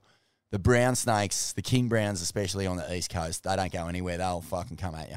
Wow. Yeah, scary. Fuck, they're pretty impressive looking creatures, man. They get huge. They're fucking massive. They're so toxic, you cannot believe it. Like top ten most deadly snakes in the world. Uh, right up the pointy end of that top ten too, like you know number one or two or three. And um, but yeah, I heard a, a great thing on TV the other day about King Browns. It's like yeah, some people look at them like they're the devil, but actually they should be revered as royalty because they are a fucking totem that this country, you know, it sums up the ancient fucking just grit you need to survive in this joint, mate. Like a big, toxic, crazy brown snake. Mm. Yeah, and it's just, Outrunning the floods, outrunning the fires, oh, ripping its fangs into any cunt that comes near it. seeking refuge in Greenough's loft. I mean, I don't know if it's the image most people have of Jorge Greenough, uh, you know, living out his last years, the twilight of his incredible tubular galactic journey, living it out there in the rainforest out the back of Byron, uh, just coiled up in his loft, sleeping with two snakes coiled around him in. In the uh, under the mozzie net there, yeah, it's a wild choice that he's made, Isn't it? Isn't it? God, you don't. You hope that uh, you know Kidman or someone doesn't just turn up there one day and find his uh, rigor mortis corpse with a couple of brown snake holes in the ankles. Yeah, that'd be fucked. That would be so fucked. Uh, but, you know, at, at this stage, he doesn't have a lot of visitors. He's, he's fairly reclusive. So you, you need some company, don't you, Vaughn? I mean, far out. I wonder if he's taught these Yeah. snakes some tricks to, uh, I don't know, uh, play backgammon or uh, just fucking contribute somewhere around the house. You know, at least bring in the odd carcass to mutually feast on. Yeah, that's not a bad idea. Maybe even uh, get uh, maybe use them in some way as template formation for his edge board designs. Ah, yeah, some snake boards, snake rails. Mate, I wouldn't goes. put it past him. He's the crazy genius. He's the fucking. Uh, he's the Rick Sanchez of surfing. But uh, in terms of being barefoot, saving my life, and, and what can be deduced from this incredible Hmm. parable of George Greenough, yet another parable. Add it to the list, Vaughn, of chapters. The barefoot exponent just hopscotching brown snakes on his way to get something from the fridge or take a piss in the middle of the night. How good is this guy? Hmm. Love him. How Love good him. is he? Huge over for Georgie. Uh, an explosive revelation, Vaughn. Pemmy never loved Kelly. Now, can you Hmm. I believe saw this? this? I saw this. I have just finished watching Pam and Tommy on the Disney Channel, and On the uh, Disney Channel? Oh yeah, it's a, it's not the uh, actual video. It's a story. What happened to the Disney Have Channel? you heard about this show? Kelly doesn't get a mention in it. Sadly, I was devastated. It's a disgrace. It's the only reason why I was watching it. But uh, yeah, no, there's this whole story about the the guys who stole the tape from their safe. Uh, some sort of disgruntled workers who were doing wo- doing some Got shortchanged got or shortchanged, sat on a syringe, got hep C. stole a safe out of uh, Tommy's garage, and and it just fucking snowballs into the most outrageous bunch of fucking wild shit you've ever seen in your life. But yeah, well, what, what's the story here, Smithy? What's TMZ got for us? Here we go, Vaughn. I mean, in a, in a bombshell new memoir titled Love, or in fact titled Love Pamela, uh, it's out on January 31st. The barbed wire heroin. How good was barbed wire? Oh. Fuck, mate. The amount of times I yanked me chain over barbed wire as a teenager. Unbelievable. what a film. That was in the years before RedTube, Vaughn, where it was Oh. hard to come across illicit content anywhere. Oh. Holy smokes. Barbed wire, just jacked gelatinous or- norks and fucking leather clad. Oh, Mm. it was a fucking absolute spellbinder for a young teenage. but uh, yeah, so this is what she's had to say. Uh, she was not so generous in this memoir and admitted to never loving the multiple time pipe master and world champ, our GOAT. Uh, her quote is this My relationship with Tommy, that's Tommy Lee, may have been the only time I was ever truly in love. We had fun, and our rule was no rules. A loveless trust? Is that all this was to her, her relationship with Kelly Vaughan? I mean, was Kelly's breadstick not good enough for her, hey? Well, I mean, have you seen disgrace. Tommy's breadstick? Yeah, well, exactly. Uh, It's the. I mean, I'm surprised they didn't whip the be- breadsticks out and have some kind of duel in the middle of the street. On God! That would have been so good. Ugh. Riding horses with jousting breadsticks at full tilt. Oh, and Tommy goes down. The goat would have taken him down in a sure. breadstick joust off. There's no no two ways about that. But uh, I mean, look, I guess the thing is this form. The only thing better than being with a hep cat like Tommy is the hep C he leaves you with. Phew. And uh, you know, you talk about everlasting love. Imagine an army of rock hard Tommies just walking around your veins for the rest of your life. Uh, no wonder she couldn't love Kelly. She was infected with Tommy's love. Ah, mate. This would this would sting a bit, wouldn't it? The most beautiful woman in the world, the most desirable woman in the world. Uh, at the time that Kelly and Pammy were seeing each other, I mean, it was the biggest celebrity cou- couple surfing had ever known. And then to be told that it meant nothing, Smithy, just a, a flash in the pan. a loveless tryst. Yeah, it's it's heartbreaking for the goat. Oh man, I can't imagine the hardship he's going through now. Uh, yeah, just knowing that he didn't even leave a dint, didn't even fucking, just didn't even touch the sides after Tommy. That's just an awful Oh, hurts. sensation. I can't imagine how it felt at the time too. No, it's just it's oh, y- well. It's actually, pretty hard to touch the sides you know after what- Tommy's. You know what sucks is that you, if you love someone and they don't love you back, oh, that's that that is not like when you're going through it. You know, Oh. oh, you you can feel it. You can Yes. feel it slipping away just every day. You know, uh, it, what generally t- tends to happen, Smithy, if, if you love someone and they don't love you back, is you start sort of overcompensating for that that weird thing Mm. that's missing in the middle, and so you start filling that with things like, oh, do, do you want a cup of tea, or oh, how, do you want to get a massage, or should we?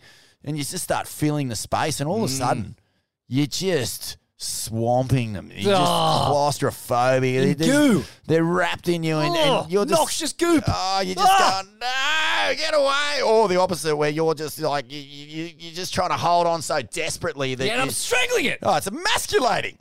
Yeah. anyway. You lose yourself in this funk of uh, neediness and insecurity until you're just an absolute shell of your former self. It's a oh, disgrace. yeah. Nah, nah. It's not a good place to be.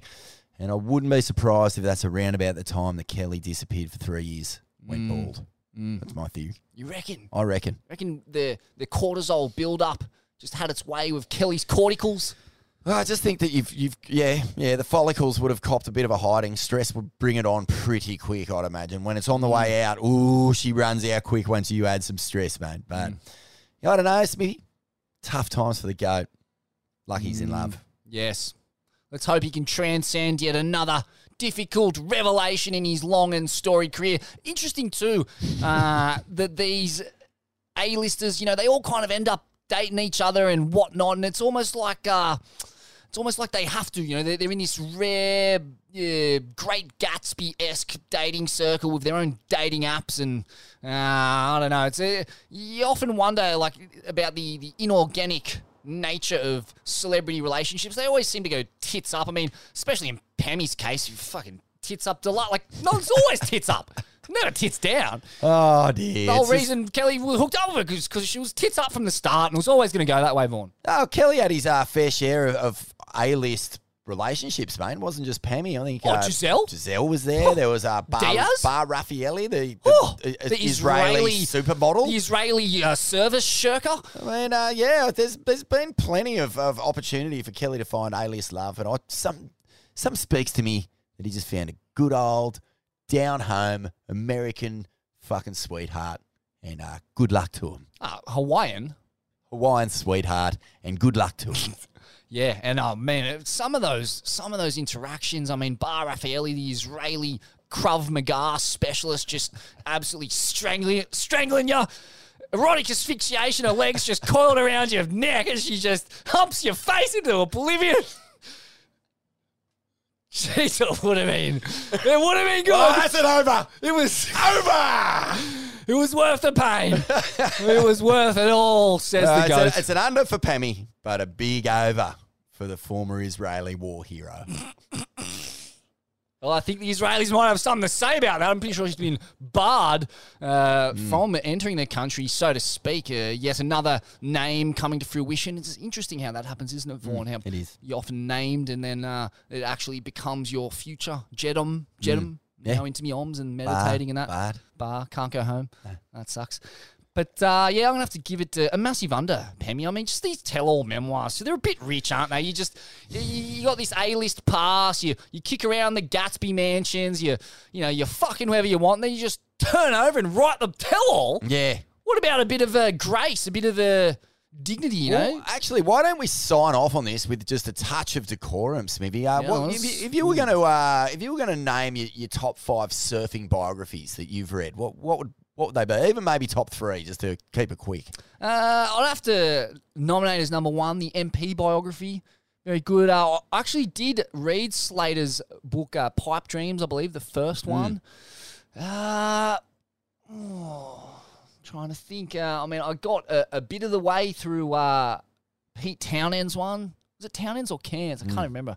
Uh, but uh, I've, I've just I'm uh, approaching the end of Lopez's uh, book. Uh, tapped into a bit of McTavish's, bit of Nat Young's. Mm. Can I give you? Can I give you three blinders? Uh, MPs, you must read it. It's it's almost like almost essential Australian surf culture, like fucking. Oh, Terry Richo, dude. Oh yeah, that is is a special. We got to get a greatest stories never told with uh, Terry Yeah. That, that- that's one of the the best books I've ever read, uh, bar none, surfing or otherwise. Mm. Ripper.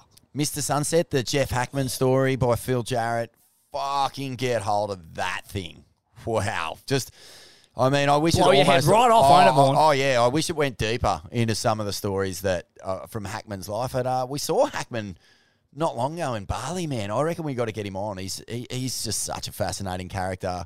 You know, from running multi-million dollar upcoming surf brands to just fucking losing everything and just like shooting heroin in a fucking gross seedy backed room toilet in a strip club in the cross to doing it all again in Europe and fucking just battle demons traffic drugs like was doing the whole hollow out the boards in Mexico filling full of hash drive them over the border and oh Jeez, mate that- that's like one of the best ever surf biographies that I've read. And then uh, Busting Down the Door, Rabbit's book by Baker. Fuck, it's good. It's a oh, it's a ripper. Such a good book. Ocky's book by Baker, also another Yeah. classic I've tapped into. Uh, highly recommended. Jeez, he's, he's had a had a pretty storied career.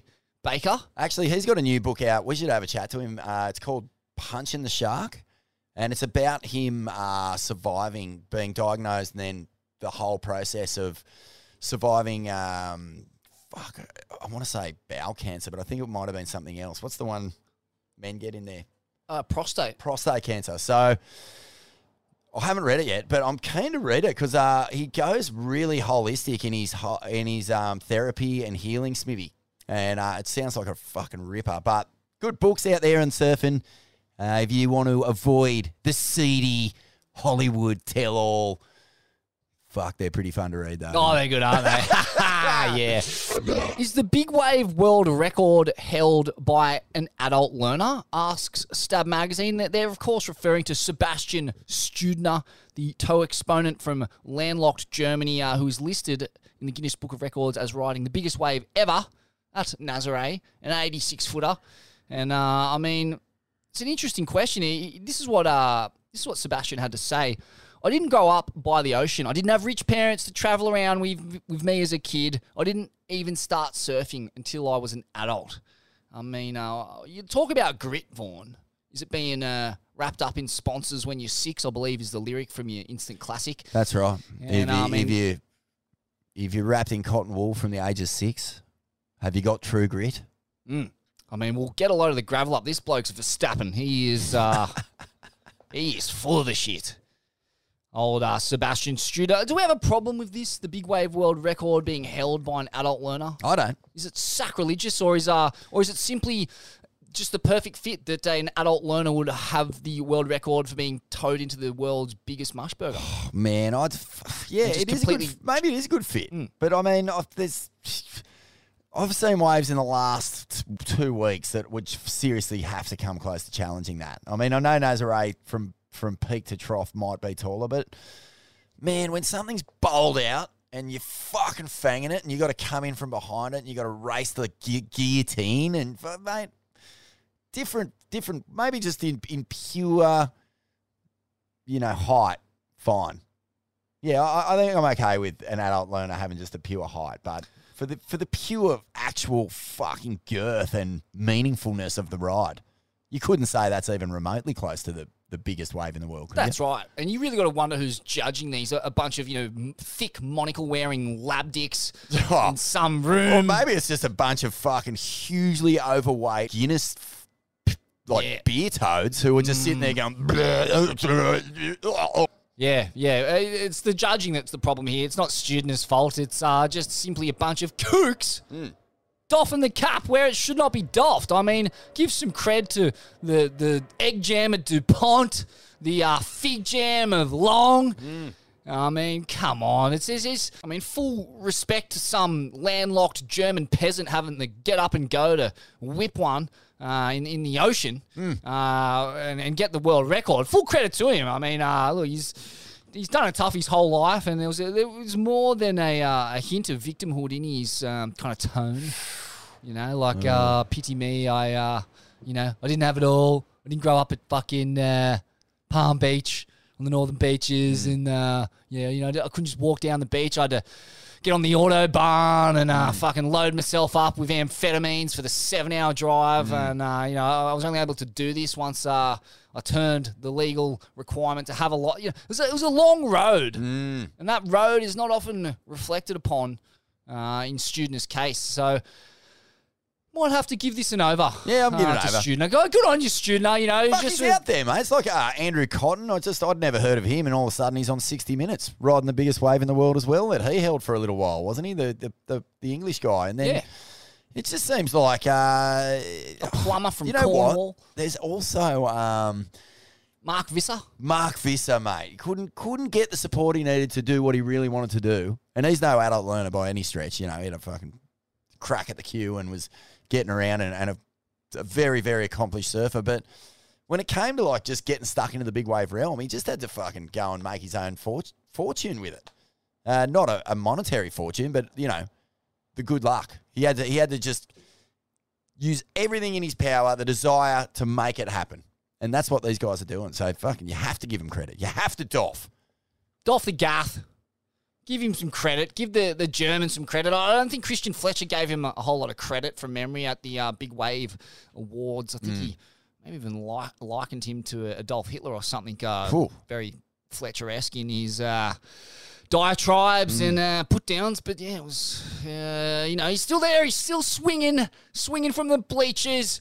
Just breadsticks and kraut and uh, bratwurst. Just, I mean, imagine the fucking swinging bratwurst on the man. Jeez, I a- wonder if he's uh do you reckon he's uh like because years and years ago, Smithy, in um in fucking we're Manly. So years and years ago in Manly, Ken Bradshaw, when he was still with Layne, came out to Manly. And at that point, he was the record holder for the world's biggest wave, believed. It was out of log cabins during the big Wednesday swell. A Texan, Vaughn. He's- You talk about landlocked That's right. Chords. fucking adult learner. Come on. And uh, he was getting around Manly with signed photos of himself on that wave and just handing them out to anyone who said g'day. Oh, well played. Mate, you just make your own fortune. Well, I guess it's a, a kind of a forerunner to the Instagram fad, isn't it? Where we're all just posting photos of ourselves in our best possible moments, getting the pit or the vis or the cut sick. Mm. And, uh, you know, we can laugh and ha ha at Kenny Bradshaw, Well- but let's be real, we're all doing it. I'm not going to lie. I've still got it. It's in a fucking very special photo album. I'll hold it. I'll cherish it. Uh, if you go, is it Cafe Haleiwa has a big color blow up of it on the wall. It's fucking impressive, mate. Yeah, no, and you would. You will cherish that photo till the day he dies, and then it's straight on eBay. That's right, mate. seconds. Straight on eBay, and fucking Vaughnie's going to be straight down the pub for a good old packet of Sears. What do you reckon you'd get? I don't know if you'd get a packet of C's for uh, a Ken, signed Ken Bradshaw. No, world I'm talking about just some bikey speed, just so I can feel what he felt in that moment. Ah, that's, that's uh, yeah, fitting, fitting, fitting. I still reckon you might come up a bit short though. You might get a couple of Dexies. Over, over, yeah. Ando, our Ando Vaughan, Craig Ando knifes a Mondo Toomey slab on a 5-4 Hypto Krypto. What is this guy on? Mm. What magical powers does he Love have him. concealed in that perm? Nah, love him. It's just, it's just the lithe cat. Does it again, jumps off the top of the building, falls at, you know, the speed of sound towards the cement, and just as he gets there, he just flips over, lands on his feet, and trots off like he's going to lick up a bowl of milk. Cop Jeez, a load of this, Vaughan. So we sit in here often and just expound volumes of uh, hyperbole and froth and fucking tribute to tombstones and the people who take it on. It is fucking terrifying, despite the aquamarine blue color of it and the offshore wind and that beautiful desert scape. I mean, man, you are a thousand miles from everywhere. One false move, you are eating urchins. You're fucking gonna get completely compressed. And Ando just cruises up there, crawls into a little brown snake hole. That's where he c- calls home and hmm. just pokes his head out, licks the air, to test the temperature and the in the direction of the wind, and paddles out and gets fucking cone smithy. That's it. I mean, just rocks up with his board shorts, his Hypto Krypto, and a, a bottle of coconut hair conditioner.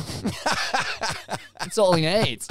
Draws his sustenance from the uh, just the the moisture in the air and the, the remnants of the coconut and the the liqueur that he's perming with, and just packs it. Do we know if the Hypto Krypto is making a comeback yet? Like, has it gone full cycle? Because it was the number one selling board in the world for a, a good while there. It was took Hayden Shapes global and made him millions of dollars apparently. But uh, yeah, it went kind of uh, the way of the dodo very quickly. And uh, is this is this you know the the fashion cycle coming back to haunt us, Smithy? Yes, like uh, somewhat similar to the great mythological tale of the Helen of Troy and the, the face that launched a thousand ships, and uh, Mm. is Ando very much in that ilk. The the face, the perm that launched a thousand crafts, A thousand 100,000 epoxy even. pop outs just all over the globe, and uh, Diddy Mao!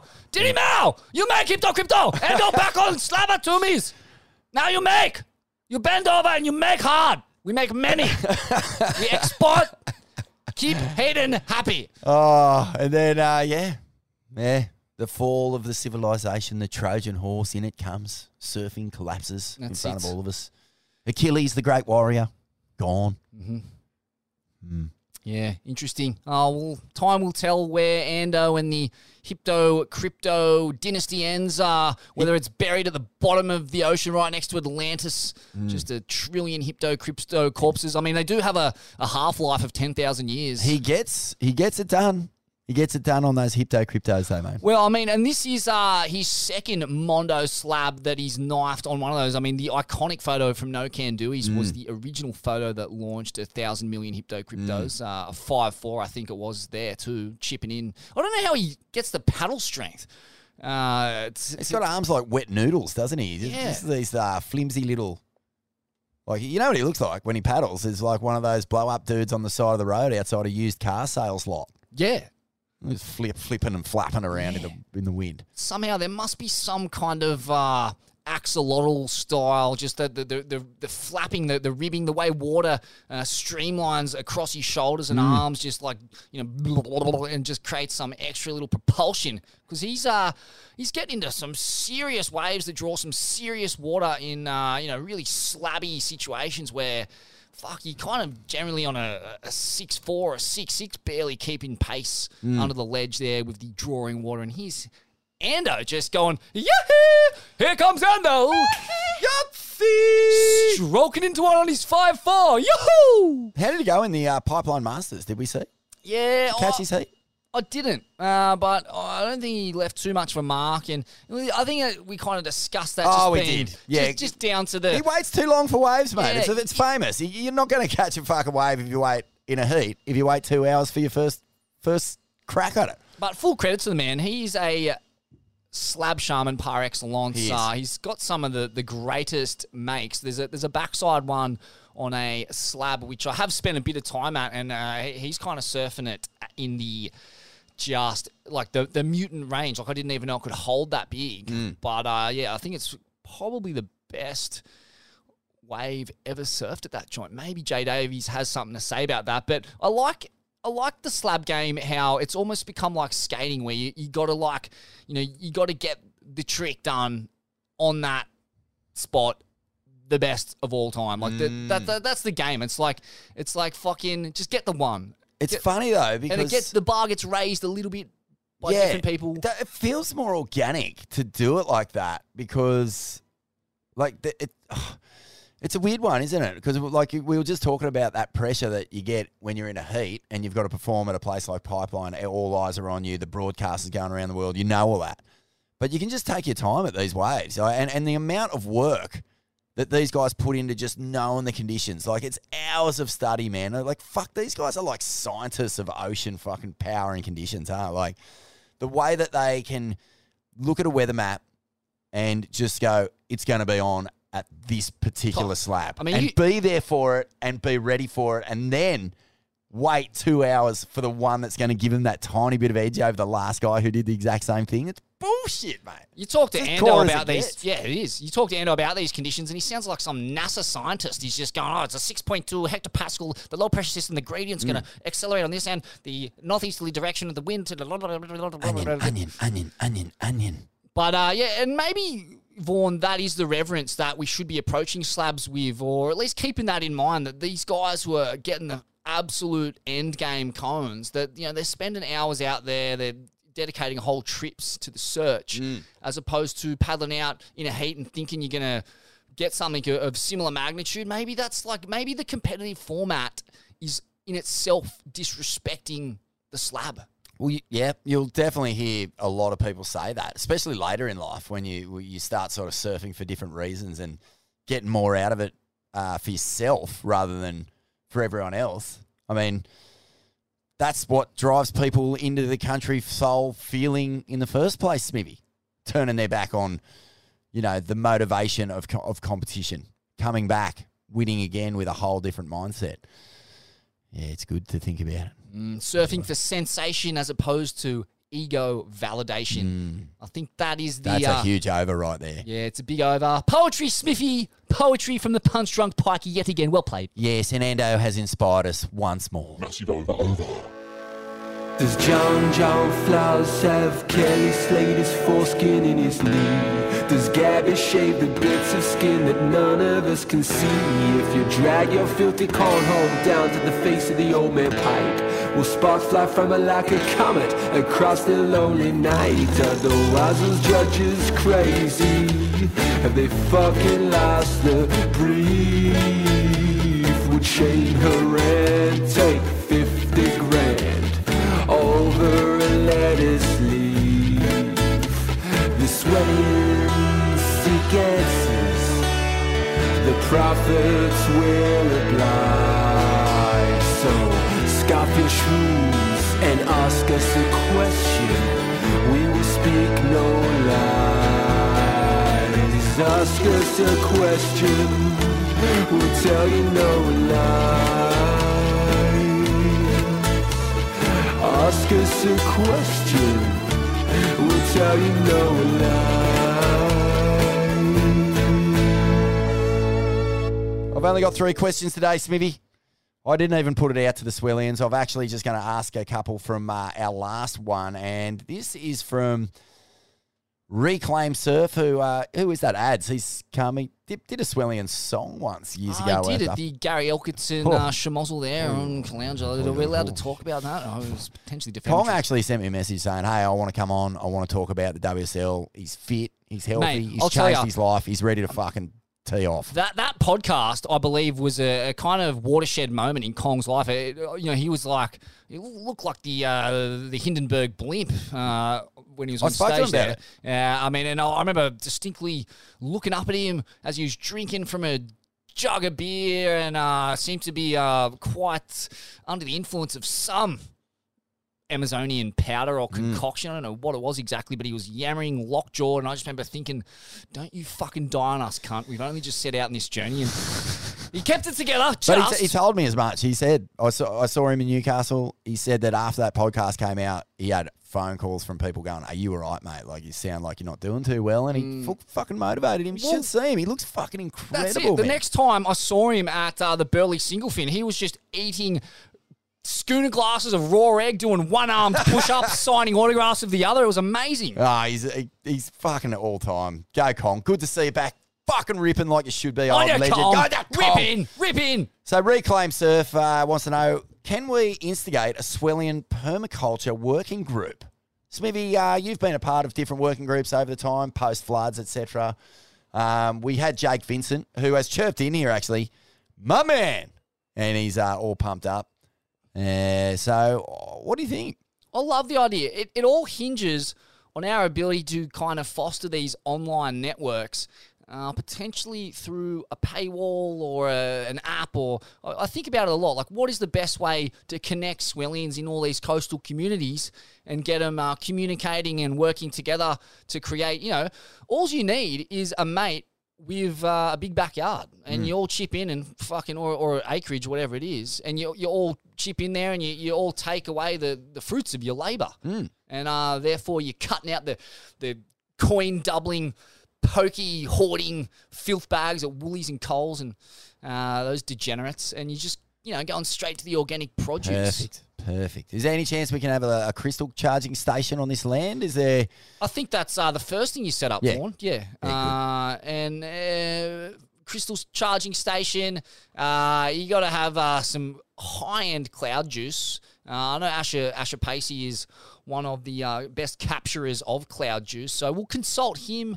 Uh, other ideas for installments, uh, you know, just to keep the people uh, some kind of uh, little toad con- concoction or uh, I don't know. Yeah, I don't know if we can milk the cane toads yet, but um, if they can be milked, I'm going to figure it out. Well, I think we get goat to be a part of this in in some way, shape, or form because he is, uh, you know, the ultimate spirit molecule at full, full vibration, and I think that he, we need someone who can help people feel comfortable about purging their organic matter that they've Mm. ingested in a big old, you know, John John shroud of John John esque, you know, white linen Oh, I can see it right fucking now. debacle. I can see it right now. We need people to feel comfortable with that. Yeah, he, you know, the goat is our faithful leader, and he's going to return us to our uh, agrarian roots, just like the great Pol Pot before him. And uh, there he will be. He'll, uh, you know, emerge on a, a big screen, telecommuting from wherever he may be, and uh, you know, rev us up with a inspirational speech, and then. You know, I imagine you'll be like, and, and look, you know, this is how you get to this elite Mm. stage, spirit molecule at full vibration. He'll, he'll perform a, a graphic purge for us, and uh, we'll all be there, you know, sodden and soiled and uh, covered in turf and horse shit. And, Oh. uh, but it, just uh, the sheer whisper from our faithful leader will recharge our Yes. batteries Yes. Uh, and keep us going for, for many more Mm. Days, weeks, months. Unpaid labour, Vaughan. Unpaid maybe, but we'll have sustenance. We'll have community solidarity. And uh, we'll be out of this capitalist uh, bourgeois filth pit and Love back it. into the, Love the workers' paradise Love that it. the Khmer Rouge first envisioned. and then that's it. I mean, we all saw how that turned out. Oh, what, What could, could go possibly wrong? go wrong? Get back on protection, your mouth. Quabsy wants to know Are we one step away from surfers uploading their workout videos to stab for us to vote on? Triple Crown esque. If so, who gets workout of the winter? Ooh. I liked uh, Mate, Toledo's this- workout was was pretty skitsy. Dude, what did you like about it? Because it was uh, like He was throwing it. He was throwing hands. He had a bit of fucking. It was a bit That's of, what it was. a bit It of was- Jeff Fenech, bit of Marrickville Mauler in his shapes that he was throwing. I just thought, oh, here we go. He's revved up here. He's just someone's put a bee in his bonnet. Well, okay, look, the the big workout uh, clip droppers are Gabby, Italo, and Filipe. So I feel like this is just a an all out. You know, they, they're speaking to each other in code here. I did Uh, like Italo's. Italo's, Italo's are always strength based. The, the, the leg presses with, with the hot chick uh, Yeah. sitting on top of the leg press, feeding him three papers. That's right. Between each rep. Yep, just uh, have a little thing, have a little. And then uh, you've got so, and then he'll he'll finish with a bit of a dance, you know, at at the fun. Medina, his workouts are kind of almost capoeira based, you know, a little bit more sort of. It's almost more of just a, an excuse to shave off his perfectly shaved body. Ah. But then, uh, yeah, Filipe throwing shapes. Like, wh- wh- what's the what's the secret message he's trying to send the other boys here? Oh, he's up for the fight. Oh, he's reckon? up for the fight. You better believe Filipe is up for the fight. You know, it wasn't too long ago he was not up for the fight. He was a swollen mess of baby formula addiction, just wallowing in his own self pity. But no longer, Vaughn. He is up. He's in the gym. He's revved up. He's got a rocket put fair up his corner. I don't know who put it there, uh, but it was probably Ricardo. Uh, Ricardo, he knows how to fucking, he knows how to get the troops flared up. Uh, you know, 5 a.m., 4.30 even, just piercing whistle. Get up, you fucking cunt! We're gonna rip it today! Pretty persuasive, you ask me. Oh, all right. Last one is Vivi, the Pun King. Have we done this one? No. All right. The Pun King wants to know in the lead up to Pipe, if I was going to send the Aussies a support package of sandpaper, P60, P80, or P120, how much grit do they need? Whoa, wow. Great question. Yeah, great question.